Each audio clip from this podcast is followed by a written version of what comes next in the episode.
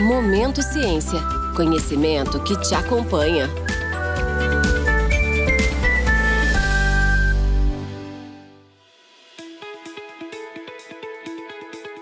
Você que trabalha, ama ou tem curiosidade sobre o mundo da ciência, este é o seu podcast, Momento Ciência. Ele irá debater, sem segredos nem mistérios, temas relevantes da saúde. A nossa missão, a missão da empresa da Thermo Fisher, é possibilitar que os nossos clientes tornem o mundo mais saudável, limpo e seguro. Eu sou o Fábio Arcuri, diretor comercial do grupo de especialidades diagnósticas da Thermo Fisher para Brasil e América Latina. Estou aqui com o Rafael Laurino e hoje nós vamos falar sobre pesquisa clínica no Brasil, né? Então eu já queria começar, Rafael, te perguntando por que o Brasil é um país interessante para pesquisa clínica. Né? Seria pela casuística, né? Um número muito grande de pessoas que podem ser envolvidas, de pacientes que podem ser envolvidos nos estudos, questões epidemiológicas, obviamente relacionadas à casuística, né? Por que o Brasil é um país interessante, Rafael? Boa tarde. Boa tarde, Fábio. Muito boa pergunta. Primeiro, quero agradecer a oportunidade de estar aqui conversando com você, de conversar um pouquinho sobre pesquisa clínica, que é um assunto que a mim me envolve há mais de 20 anos, trabalho nessa área. E é um assunto muito interessante, especialmente agora, nesse momento que estamos vivendo da Covid-19. Acho que todo mundo sabe o que é pesquisa clínica, ou pelo menos já ouviu falar da pesquisa clínica, né, que sai lá no Jornal Nacional, que sai na rádio CBN, todo mundo sabe direitinho o que está acontecendo. Bom, eu sou Rafael Laurino, como o Fábio disse, sou gerente-geral aqui da divisão de pesquisa clínica da CTD no Jaguaré. Estou aqui, cheguei na Thermo Fisher tem 2 meses e, bom, estou muito lisonjeado de já fazer parte desse podcast aqui para falar desse assunto. Por que a pesquisa clínica no Brasil, Fábio? Por tudo isso que você falou, pela questão da casuística, né? A quantidade de pessoas, de pacientes que nós temos no Brasil, diversidade étnica, né? Temos doenças aqui no Brasil que existem, claro, como todo país do mundo, mas algumas que existem mais, que são mais prevalentes aqui no nosso país, né? Doenças tropicais, etc. O Brasil é um país de multiplicidade étnica sem igual no mundo, né? Nós temos aqui, todos nós, ou quase todos nós, somos descendentes de algum pais, avós, tataravós que vieram da Europa, que vieram da África, que vieram da Ásia. Então, é uma miscigenação fenomenal que nós temos aqui no Brasil. E isso, para a pesquisa clínica, é algo muito valoroso, né? Pensem em um medicamento que está sendo desenvolvido e esse medicamento precisa ser testado em várias populações diferentes. Eu preciso levar um estudo, e daqui a pouquinho a gente vai entrar nisso e vai explicar, mas a gente precisa fazer um estudo clínico para registrar um produto, e se eu quiser registrar esse produto no Japão, se eu quiser registrar esse produto na Itália, se eu quiser registrar esse produto na Alemanha, enfim, eu tenho que ir para esses países e testar nessas populações, porque algumas agências exigem que o produto tenha sido testado na sua população. Agora, veja o Brasil. O Brasil, nós temos descendentes de todas esses países, né? De todas as etnias. Então, uma variedade genética sensacional. Então, é muito interessante fazer pesquisa no Brasil, embora tenhamos muitos problemas, que a gente pode discutir também, mas o Brasil é um país de muito potencial. Além disso, o nosso país tem um sistema público de saúde muito, que agora vemos ainda mais e damos mais valor, né, com a pandemia, com a Covid-19, um sistema de saúde que atinge toda a população brasileira, tem a possibilidade, uma capilaridade gigante, mas ao mesmo tempo tem suas deficiências. Então, também pesquisa no Brasil é interessante porque muitos pacientes não teriam acesso a alguns tratamentos, senão através de um protocolo clínico. Então, é tudo de bom para fazer pesquisa no Brasil, desde o ponto de vista da casuística, da epidemiologia, mas a gente tem também alguns problemas que a gente pode discutir aí nessa conversa. É bastante interessante e é um atrativo, né? Além dos números, né? Agora, falando em números, como que os números vêm se comportando, né, no Brasil? Como que o número de estudos clínicos está se comportando? Ele está em ascendência? Está em baixa? Como você vê a perspectiva futura? Fábio, felizmente, nós estamos num momento de alta de pesquisa no Brasil, né? Nós vivemos momentos muito ruins nos últimos anos no Brasil, e justamente por conta da burocracia para se aprovar uma pesquisa clínica aqui no Brasil, tempo regulatório, né? Felizmente, isso vem mudando. Nos últimos 4, 5 anos, nós tivemos uma redução significativa no prazo para aprovação dos protocolos de pesquisa.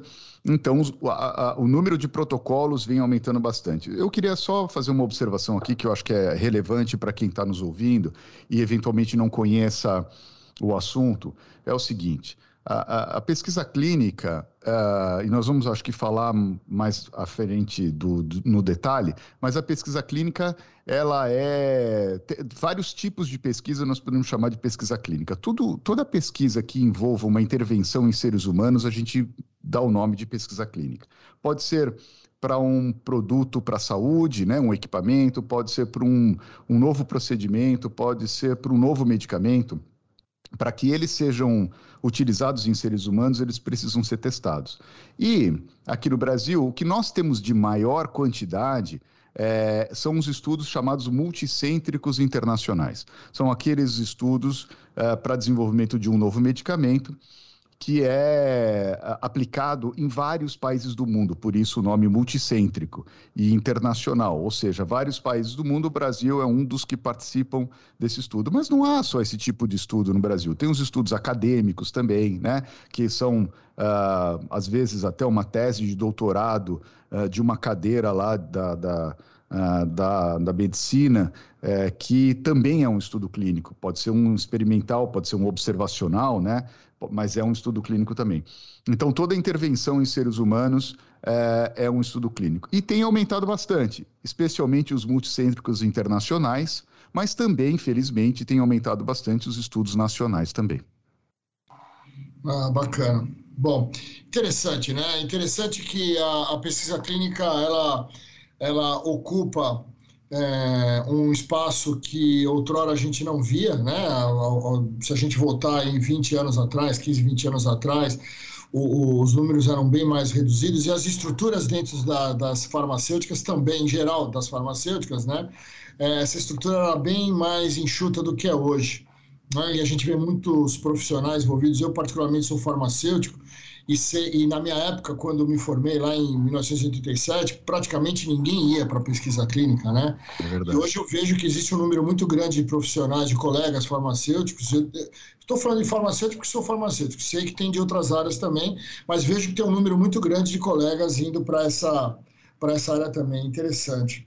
Agora, você mencionou a aprovação de estudos, enfim, o tempo.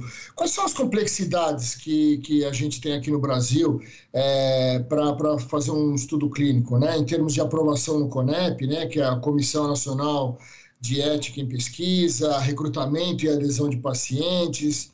E aí um pouco da logística de trânsito das amostras, né, que é uma parte importante da qual nós temos aí a nossa ação direta, né? Queria que você discorresse um pouco a respeito disso. Legal, Fabio. Vamos lá.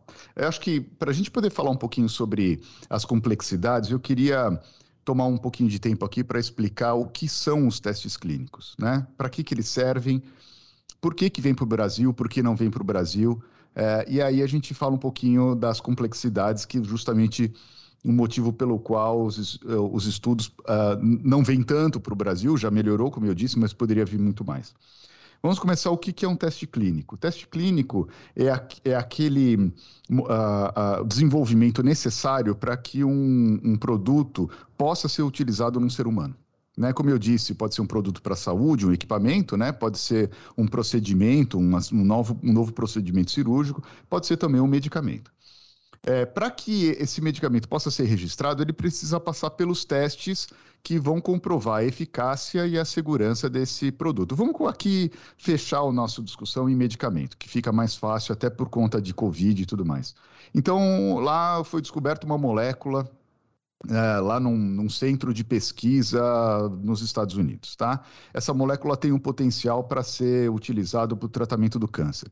Então, a primeira coisa que se faz é fazer os testes chamados in vitro, teste de laboratório mesmo. Pega uma célula, aplica essa molécula nessa célula e vê como essa célula reage e tudo mais, e ali começa a ter evidências do uso para, por exemplo, para o câncer. Esses testes in vitro vão trazer um pouco mais de evidência de que se esta molécula efetivamente vai ter um resultado num ser, né? Num ser vivo. O segundo momento já é o que nós chamamos de testes in vivo, né? Já com algum ser vivo, mas aí que se divide nos pré-clínicos e nos clínicos. Os pré-clínicos, os seres são as cobaias, né?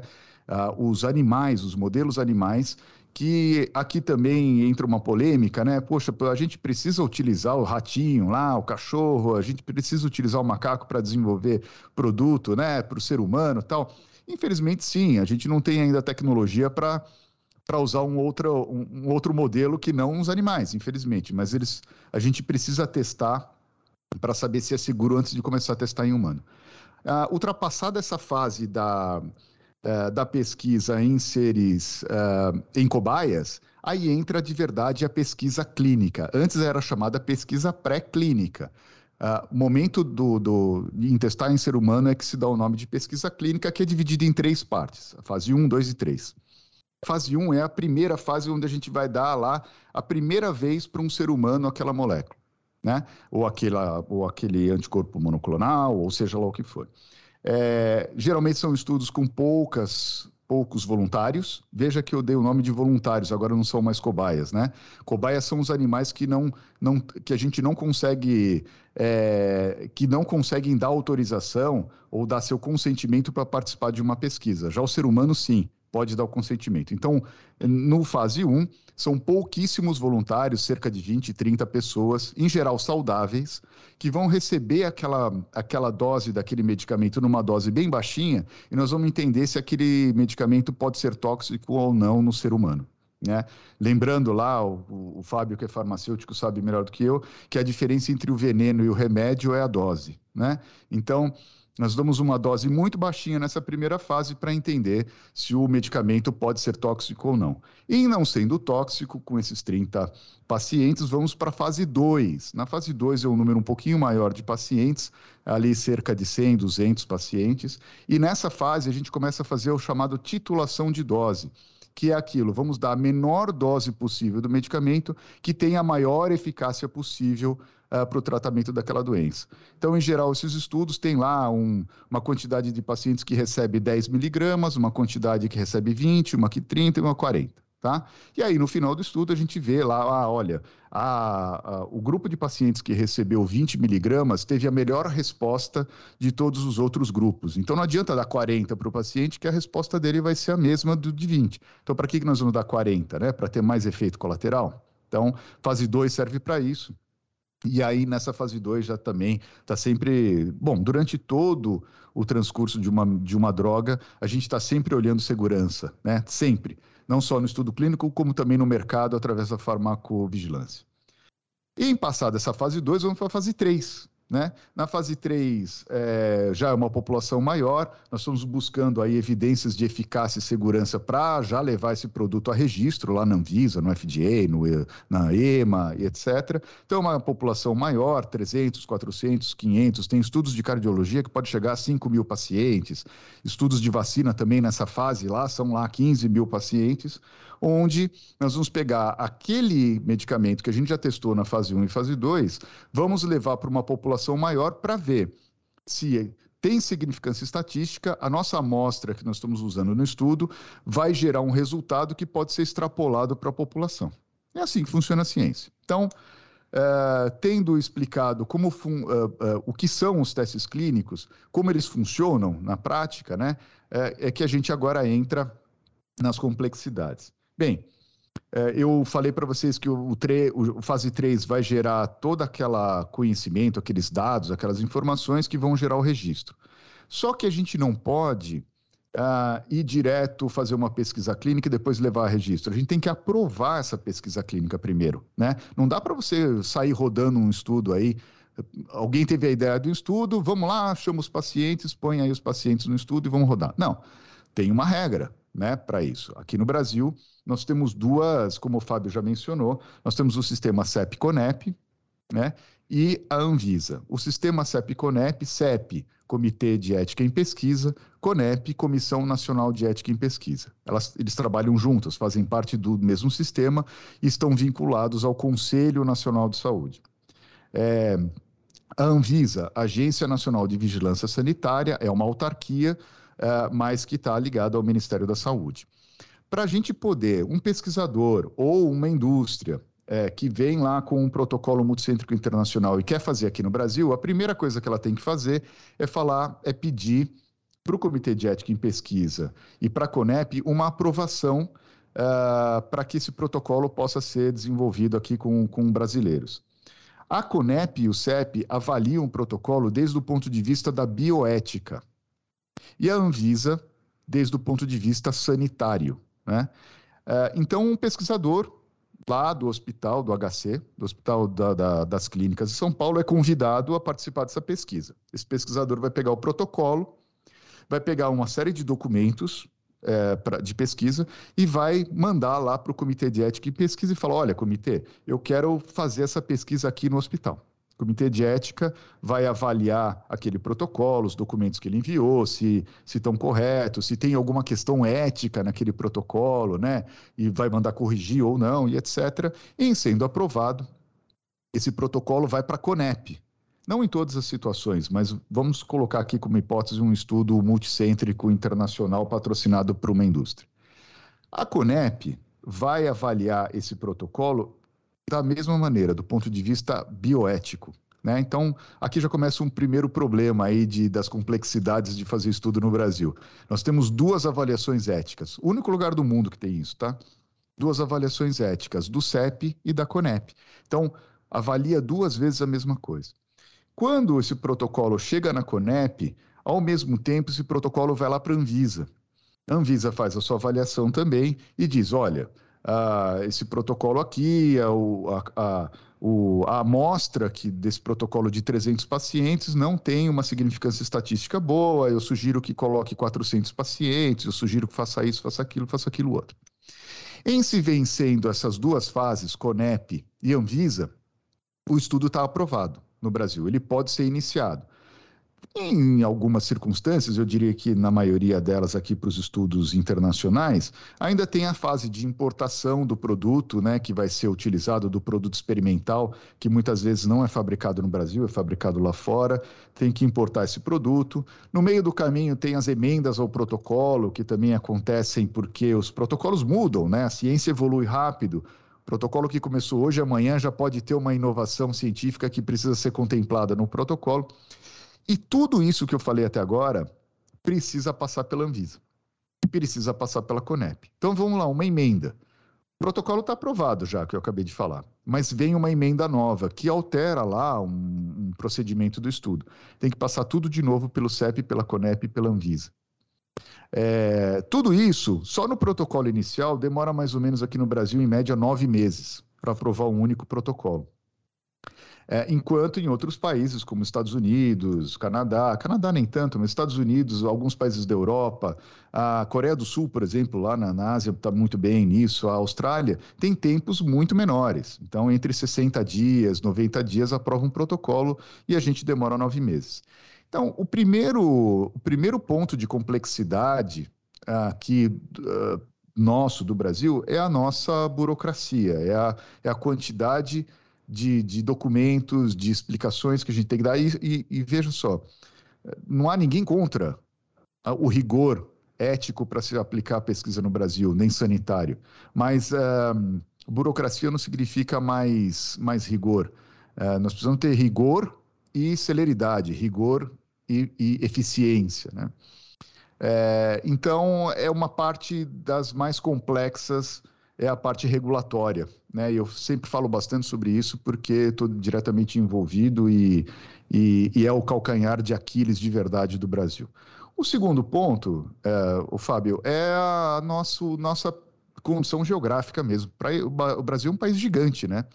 Com diferenças regionais muito grandes. Então, fazer estudo clínico aqui em São Paulo é diferente de conduzir um estudo clínico no Amazonas, né? Pela distância, pela variedade, mas é o ponto que traz maior complexidade do ponto de vista logístico, mas ao mesmo tempo traz benefícios do ponto de vista de diversidade étnica e tudo mais, tá? Então, é mais ou menos aí onde pega e onde a gente tem que trabalhar muito, né? Já estamos trabalhando há muitos anos com discussões de como melhorar esse ambiente e tudo mais para atrair mais protocolos para o Brasil, mas hoje eu posso te dizer que o maior entrave que traz mais complexidade ainda é o ambiente regulatório brasileiro. E a gente, eu imagino que existam associações ou grupos, né, que trabalham junto aos organismos reguladores, por exemplo, a Anvisa, no sentido de tentar discutir situações para a melhoria dessas barreiras, né, desses obstáculos, né? 9 meses é um tempo muito, muito longo, né, se a gente comparar com outros países, como você mesmo disse, né? Mas se a gente levar em consideração que na Inglaterra você abre a empresa numa tarde e aqui no Brasil precisa abrir uma empresa, eu não vou nem falar de fechar a empresa, mas para abrir uma empresa você leva aí um certo tempo, né? Então, você acredita que esses grupos que hoje existem no Brasil, grupos, associações,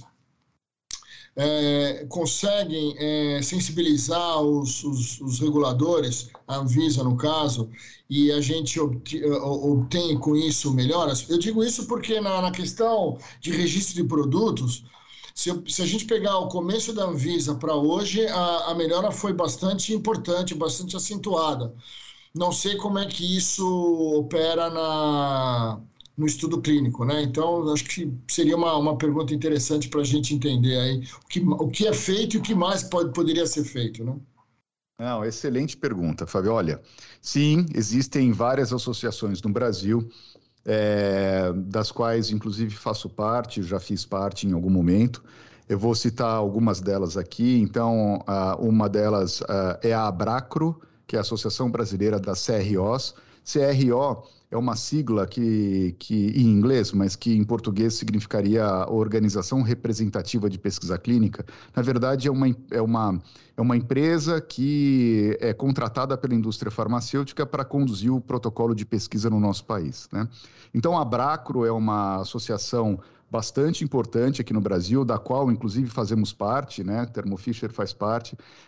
A Abracro vem lutando muito intensamente para conversar, para abrir diálogos com os entes reguladores, né? Anvisa, CONEP, Ministério da Saúde, para que possamos juntos pensar num ambiente regulatório mais favorável para a pesquisa clínica. De novo, favorável não significa menos rigor, significa ser mais rápido, mais simples e mais eficiente.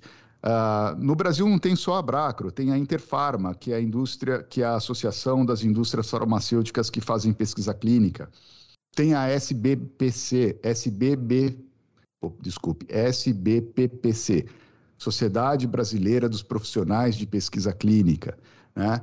Tem o Sindusfarma, que é o Sindicato da Indústria Farmacêutica Patronal. Tem associações de pacientes também que vêm lutando, que perceberam que pesquisa clínica é importante para os pacientes brasileiros também, que vêm lutando. Então, tem todo um universo aí de associações, mas eu queria fazer um comentário aqui que é bastante interessante. Eu desde 2004, participo por exemplo, da Comissão de Pesquisa Clínica da Interfarma. E nós sempre discutimos muito, levamos os problemas para o governo, levamos os problemas para a Anvisa, para o Ministério, para a CONEP, etc. Alguns problemas foram resolvidos no meio do caminho. Assim como você disse que a Anvisa melhorou muito para o registro, a Anvisa também, nós temos que que aqui reconhecer que a Anvisa evoluiu muito desde 1999, quando foi criada, e para a pesquisa clínica evoluiu demais na aprovação dos protocolos. Mas, e aí é aquela história, estamos comparando o Brasil de hoje com o Brasil de ontem. Houve melhora? Houve melhora. Agora, se nós compararmos o Brasil de hoje com os outros países de hoje, ainda nós estamos um pouco atrás, né, por conta dessa burocracia. E aí, Fábio, para isso, lá em 2014, nós, e eu participei diretamente disso, nós criamos uma outra associação que se chama Aliança Pesquisa Clínica Brasil. Essa associação, todas elas, no nosso caso, sem fins lucrativos, a ideia era congregar todas as outras e mais todos aqueles que quisessem participar de um movimento para fortalecer a pesquisa clínica no Brasil. Ela acontece lá no final de 2013 para 2014, então a Aliança Pesquisa Clínica Brasil congrega pesquisadores, CROs, indústria, associação de pacientes, instituições de pesquisa públicas ou privadas, e etc. E o objetivo principal lá atrás, e continua sendo hoje, mas depois foi melhorando ainda mais, foi divulgar, dar publicidade para a pesquisa clínica. Porque até antes da Covid, né? Ninguém sabia o que era pesquisa clínica, né? Ou poucos sabiam. Por quê? Porque é um assunto muito técnico, né? Está ali muito restrito a quem está envolvido nesse assunto. Agora, com a pandemia, sai no Jornal Nacional toda hora da pesquisa fase 1, da pesquisa fase 2, da AstraZeneca, da Pfizer, da Moderna, etc. O que é muito bom, o que nos ajudou muito, porque traz a consciência para a sociedade da importância da pesquisa clínica para desenvolvimento de novos produtos. Então, aí essa associação, a Aliança Pesquisa Clínica Brasil, acabou liderando uma iniciativa bastante interessante, que a gente pode discutir mais à frente, que é um projeto de lei que está em tramitação aí no Congresso Nacional. Mas a sociedade se movimentou muito mais, se mobilizou muito mais agora, viu, Fábio, com essas associações e com a criação da Aliança. Muito bom, é muito bom ouvir isso, né? Muito bom. Se a gente olhar a pesquisa clínica, né, e pensar como se fosse uma peça de teatro, né, a gente precisa ator, o roteiro, ator, etc, diretor, tal, mas existem umas peças que são importantes, né, o sonoplasta, o contra-regra, que fazem com que a peça aconteça, né. Então eu estou usando essa analogia porque me vem à cabeça que a pesquisa clínica ela realmente é uma área multidisciplinar e que requer bastante critério de todas as áreas e todas as disciplinas nela e setores nela envolvidos, né? Então, como a qualidade, eu te pergunto, né? Como a qualidade é imprescindível nesse processo? Como que a gente cuida dessa qualidade, né? Desde do insumo ao trânsito de amostras, né? Você falou em titulação de amostras, quer dizer, você tem um grupo de pacientes tomando 10% da dose, outro tomando 20%, 30%, 40% da dose, enfim, né? Para citar um número e um exemplo, né? Como que a gente conduz, né? Aí entra um pouco do nosso trabalho, né? Do trabalho da divisão de estudos clínicos, como que isso acontece e o que você vê, né? Eu acho que quase tudo é crítico, né? Mas quais são as etapas mais importantes em que estamos envolvidos e que a gente colabora para que esse estudo aconteça de maneira irretocável, né? Legal. Não, legal, Fábio. Excelente pergunta. Olha, a pesquisa clínica é um ambiente onde qualidade, eu acho que é o fator preponderante, né? Imaginem você o seguinte, um protocolo de pesquisa ele tem que rodar num ambiente de extremo controle. Pensem que nós estamos falando em um medicamento experimental, ninguém sabe nada sobre esse medicamento ainda. Sabemos muito pouco, sabemos um pouco lá da fase 1, da fase 2, vamos pensar na fase 3, tá? A gente sabe um pouco lá da fase 1, fase 2, o que acontece com aquele número pequeno de pacientes, a gente sabe muito pouco sobre esse produto. Além disso, para eu poder comparar batata com cebola, eu preciso controlar muito bem que tipo de batata e que tipo de cebola que eu estou olhando, né? Porque elas são diferentes, eu preciso comparar coisas comparáveis. E para comparar, eu preciso ter muito controle. Então, um estudo clínico, por exemplo, um fase 3, vamos aqui dar um exemplo de um estudo para dentro da área da oncologia, né? Então, paciente com câncer de pulmão, lá na primeira linha, eu vou comparar um produto experimental com a quimioterapia que já é utilizada aqui no Brasil. O que eu quero saber? Eu quero saber se este produto experimental vai ter superioridade versus a quimioterapia que hoje já está aprovada no Brasil, né? Então, note que eu estou dando para esse paciente um produto novo, um produto que testamos fase 1 e fase 2, mas que eu ainda não sei exatamente o que vai acontecer com cada paciente. A quimioterapia que já está no mercado há muito tempo, eu já sei, não é?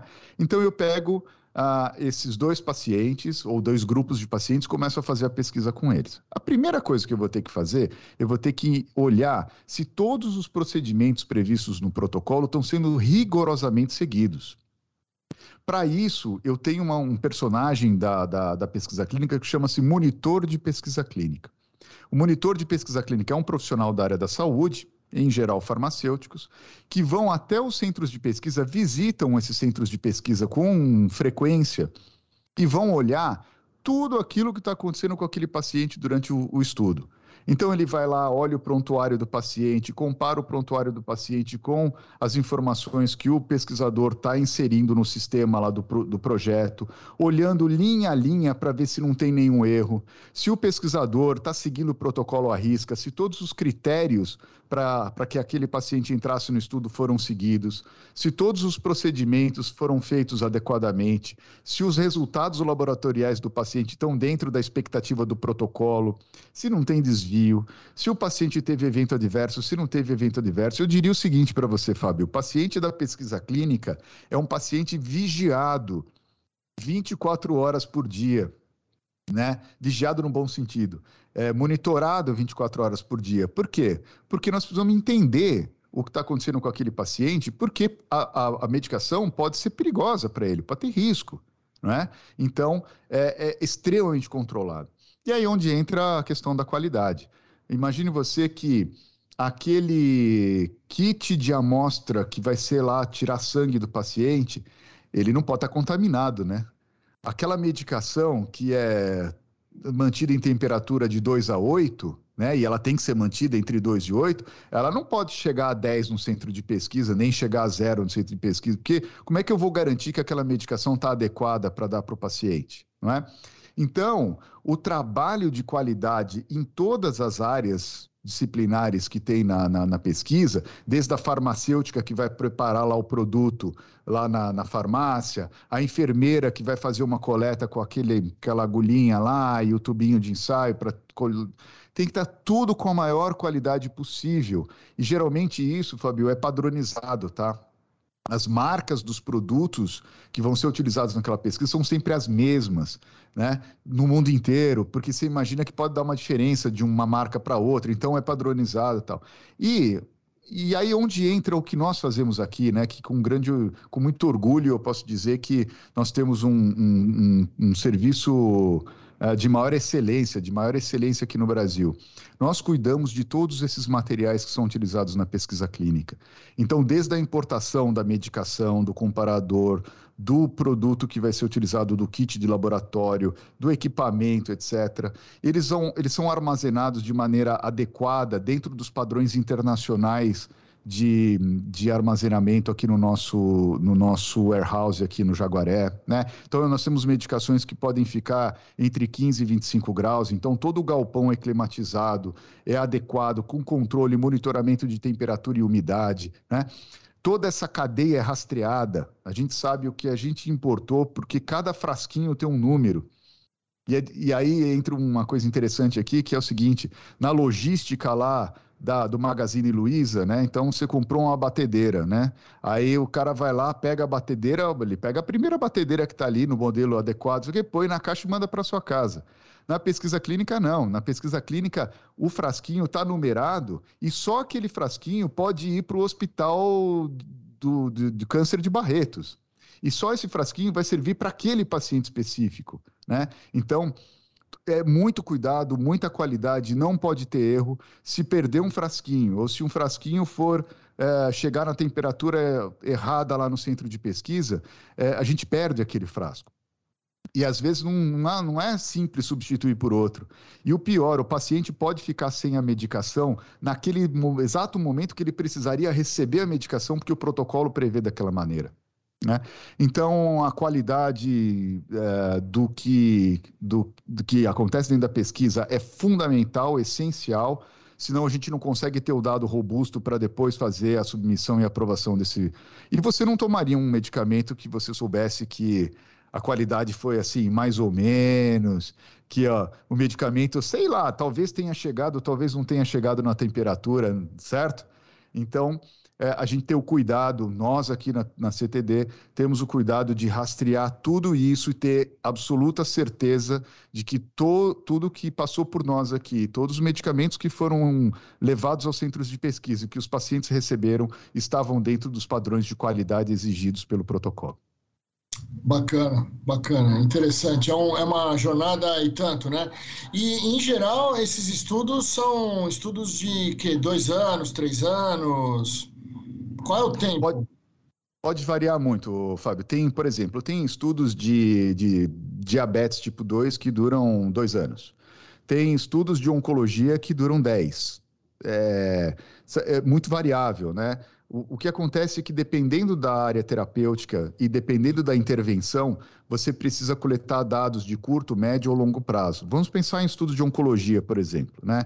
Eu estou falando lá de um paciente que vai fazer um tratamento de fase 1 lá, para logo no comecinho da doença, uma quimioterapia.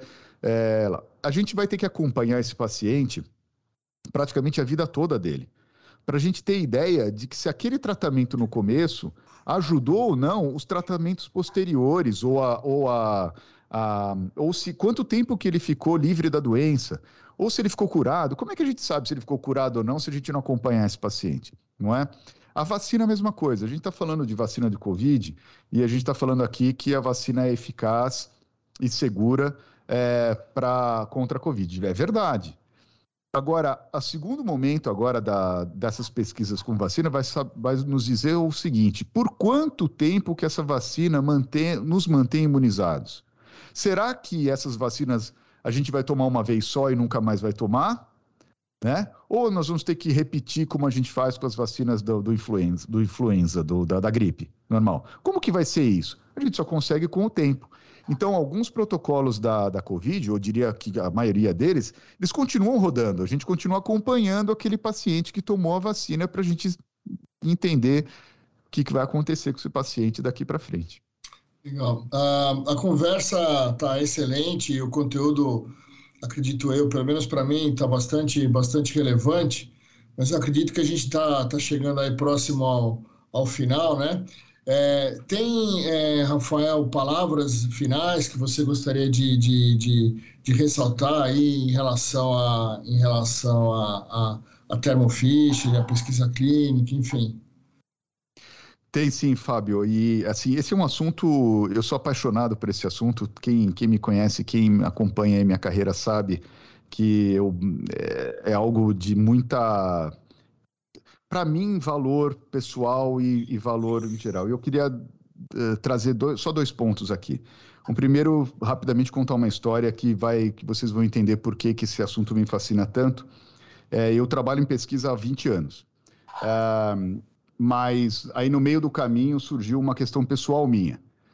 A minha irmã teve câncer lá no começo dos anos 2000, começou com uma fibrose na mão esquerda, e uma fibrose que fazia a ressecção, fazia a cirurgia, voltava, fazia a cirurgia e voltava. A biópsia nunca trouxe um tumor, sempre trazia fibrose de nível 1, de nível 2, etc. Até que em um determinado momento, numa das cirurgias, voltou com um sarcoma de tecidos moles. Sarcoma não tem tratamento, ou tem muito pouca solução hoje em dia para o sarcoma, né? E aí começou a correria da gente buscar tratamento para ela e etc. E, enfim, não achamos nada no Brasil e achamos estudos fora do Brasil. não tinha estudo clínico no Brasil. Por tudo isso que eu contei para vocês, da questão burocrática, da demora, etc., o Brasil não era um país, continua não sendo um dos países mais atrativos para pesquisa, e será, já melhorou muito, mas será muito mais daqui para frente. E, enfim, resumindo a história aí, o sarcoma venceu, a minha irmã faleceu em 2010, e com muita frustração a gente não conseguiu trazer nada que pudesse trazer benefício para minha irmã. Isso me fez ainda ficar mais aguerrido em conseguir fazer com que a pesquisa no Brasil evoluísse. Sabe que para câncer, por exemplo, às vezes o paciente é tratado em várias linhas, né? Primeira linha, segunda linha, terceira linha, né? Tenta vários quimioterapias, controla um pouco o câncer, aí depois o câncer começa a voltar de novo, etc. E aí chega um momento que não tem mais nada para dar para aquele paciente. Sabe aquela paciente que vai para o tratamento paliativo? Paliativo significa vai tirar a dor, vai dar conforto para o paciente, mas não vai mais tratar a doença, né? Estudo fase 1 e fase 2 é alternativa de tratamento para esses pacientes que não tem mais nada à disposição. Então, estudo é também acesso, não é só pesquisa, é também acesso, né, que minha irmã não teve, né? Então, eu me emociona muito falar sobre isso, porque tem várias outras pessoas que têm irmãos, pais, parentes, amigos, que estão passando pela mesma situação, e que se a gente tivesse mais pesquisa, mais projetos aqui no Brasil, e temos capacidade, potencial para fazer isso, talvez nós pudéssemos ter mais pessoas aí, se beneficiando com tecnologias mais novas, inovadoras da ciência. E eu queria aproveitar mais um minutinho só, Fábio, não querendo me estender muito, e dizer que para isso acontecer, para a pesquisa no Brasil realmente deslanchar, eu expliquei lá da Aliança Pesquisa Clínica Brasil, em 2014, uma senadora da República, a senadora Ana Amélia, lá do Rio Grande do Sul, ela não é mais senadora, mas ela cumpriu o mandato lá pelo Rio Grande do Sul. Ela recebeu uma informação de um paciente lá da cidade de Juí, no Rio Grande do Sul, que, bravo pra caramba, disse: olha, eu não consegui entrar... Era um paciente de câncer de pulmão de não pequenas células, já em estágio mais avançado, politratado, né? Que tinha participado já de outros estudos e queria participar de um estudo de uma medicação inovadora, era um imuno-oncológico, não conseguiu. Por quê? Que o Brasil demorou tanto para aprovar a pesquisa clínica que os outros países colocaram toda a amostra no estudo e quando chegou a vez deles, tudo já tinha fechado. E aí a Ana Amélia, sensibilizada com isso, nos chamou, a Aliança Pesquisa Clínica, para discutir o que teria que ser feito para isso mudar. E com isso... nós colaboramos e continuamos colaborando ainda com um projeto de lei que está em tramitação no Congresso Nacional, atualmente na Câmara dos Deputados, é o projeto 7082 de 2017, do qual a Aliança acompanha desde 2015, quando começou a tramitação. Ele já passou pelo Senado Federal, né, ele é de origem do Senado, já passou por todas as comissões no Senado, pelo plenário, agora já passou por todas as comissões na Câmara dos Deputados, essa semana foi aprovada na Comissão de Constituição, Justiça e Cidadania, agora vai a plenário para aprovação, como apresentaram um substitutivo, volta para o Senado só para dizer sim ou não, e vai para a sanção do presidente. Estou dizendo tudo isso por quê? Porque primeiro que nós acompanhamos de perto e eu me sinto muito... grato por ter tido a oportunidade de liderar esse projeto. E segundo, porque vai ser o divisor de águas para o Brasil. Nós vamos ter um país menos burocrático, uma lei para pesquisa clínica, porque não temos hoje, temos resoluções do Conselho Nacional de Saúde, resoluções colegiadas da Anvisa. Veja, temos uma lei que regula pesquisa com animais, mas não temos uma lei que regula pesquisa com humanos. Veja só como o Brasil, como estamos. Mas teremos... E quando essa lei for sancionada e regulamentada, o Brasil vai estar ao lado dos países mais desenvolvidos do mundo em termos de pesquisa clínica. Aí sim teremos chance para as nossas irmãs, para os nossos pais, para os nossos amigos poderem se beneficiar com pesquisa e medicamentos inovadores. Que bom. Então vamos torcer aí para 7082, né, para o projeto de lei 7082/17 passar logo, para a gente estarmos inseridos nesse contexto internacional, né? Eu queria aproveitar aqui, então, agradecer o Rafael. Muito obrigado, Rafael, por estar aqui com a gente, por compartilhar esse conteúdo relevante. Também queria agradecer a você, ouvinte, que ficou aqui com a gente. Espero que vocês tenham gostado e desfrutado aí do nosso podcast. Nós iremos abordar diversos temas do universo da saúde e ciência nesse canal durante as próximas semanas. Então, fiquem ligados, né? Deixem seus comentários em nossas redes sociais, que estão aqui na descrição. E não esqueçam, por favor, não esqueçam de darem aí as sugestões de temas e convidados que através do nosso e-mail, a gente vai olhar atentamente e buscar atender aí a todas as suas solicitações, né? O nosso e-mail é momentociência@thermofisher.com. Obrigado e até a próxima.